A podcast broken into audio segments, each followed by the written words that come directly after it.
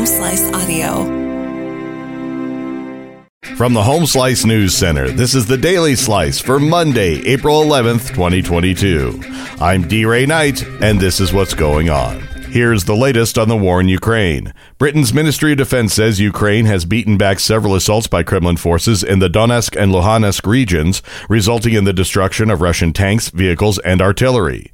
In an intelligence update released this morning, the ministry says Russian shelling in the two eastern regions is continuing.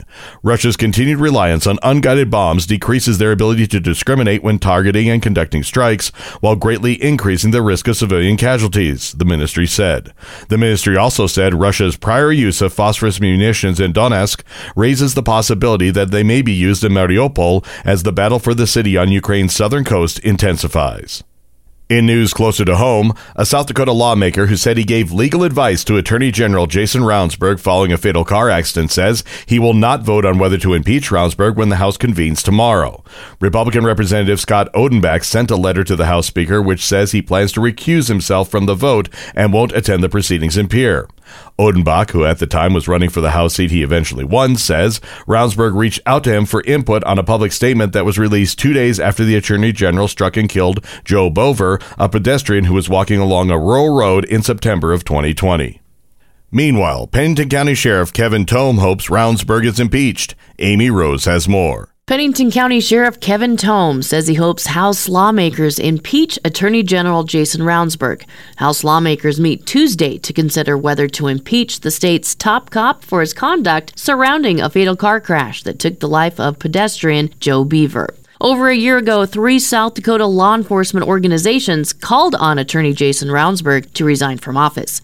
At the time, those three groups said Ravnsborg's involvement in the death of Joe Boever resulted in a lack of confidence in his ability to carry out his duties as the chief law enforcement officer in South Dakota. Sheriff Thom says that position remains the same. An update to the Black Hills War Monument is underway, with plans for an unveiling later on this year. The goal, says Ed Manzano, president of the Black Hills War Monument Association, is to bring the public space current in its representation of all U.S. wars and conflicts. This upgrade will cover the war on terror conflicts from 2001 to 2021, also honoring Cold War and POW MIA servicemen from the Black Hills. The monument upgrade will also add military service flags, the POW MIA flag, and a South Dakota state flag to the monument site. In national and international news, less than a week after announcing that Tesla CEO Elon Musk would join its board of directors, Twitter is reversing course. Twitter CEO Parag Agrawal announced the news, which followed a weekend of Musk tweets suggesting changes to Twitter, including making the site ad free. Nearly 90% of Twitter's 2021 revenue came from ads.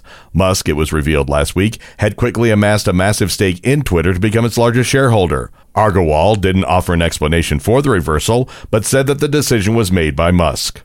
President Biden is going to announce a new head of the ATF. Chrissy Davies has more. President Joe Biden is set to announce that he is nominating an Obama era U.S. attorney to run the Bureau of Alcohol, Tobacco, Firearms, and Explosives. That's according to six people familiar with the matter who spoke to the Associated Press. The announcement of the nomination of Steve Dettelbach is expected Monday as the Biden administration unveils its formal rule to rein in ghost guns. Those are privately made firearms without serial numbers that are increasingly cropping up at crime scenes. Tiger Woods had the worst Masters performance of his professional career as his second straight 78 on Sunday left him at a 13 over for the tournament. Still, he considers this one of his greatest achievements in golf. Woods played in his first real tournament since a car wreck 14 months ago left him with horrific leg injuries. He started out with an electrifying 71, but he had nothing left in the tank for the weekend. The world number one player, Scottie Scheffler, won the green jacket, capping off an amazing two months of his career with four victories and six starts. He won by three shots over Rory McIlroy. Your weather forecast from the Home Slice Weather Center. Cloudy today and a high of 52. Rain is possible tonight with a low of 33. And that was your Daily Slice for Monday, April 11th, 2022. The Daily Slice is a production of Home Slice Media Group, hosted by D. Ray Knight with Amy Rose and Chrissy Davies. Executive producer Mark Houston. Engineered by Chris Jacquez. I'm D. Ray Knight. Have a great day.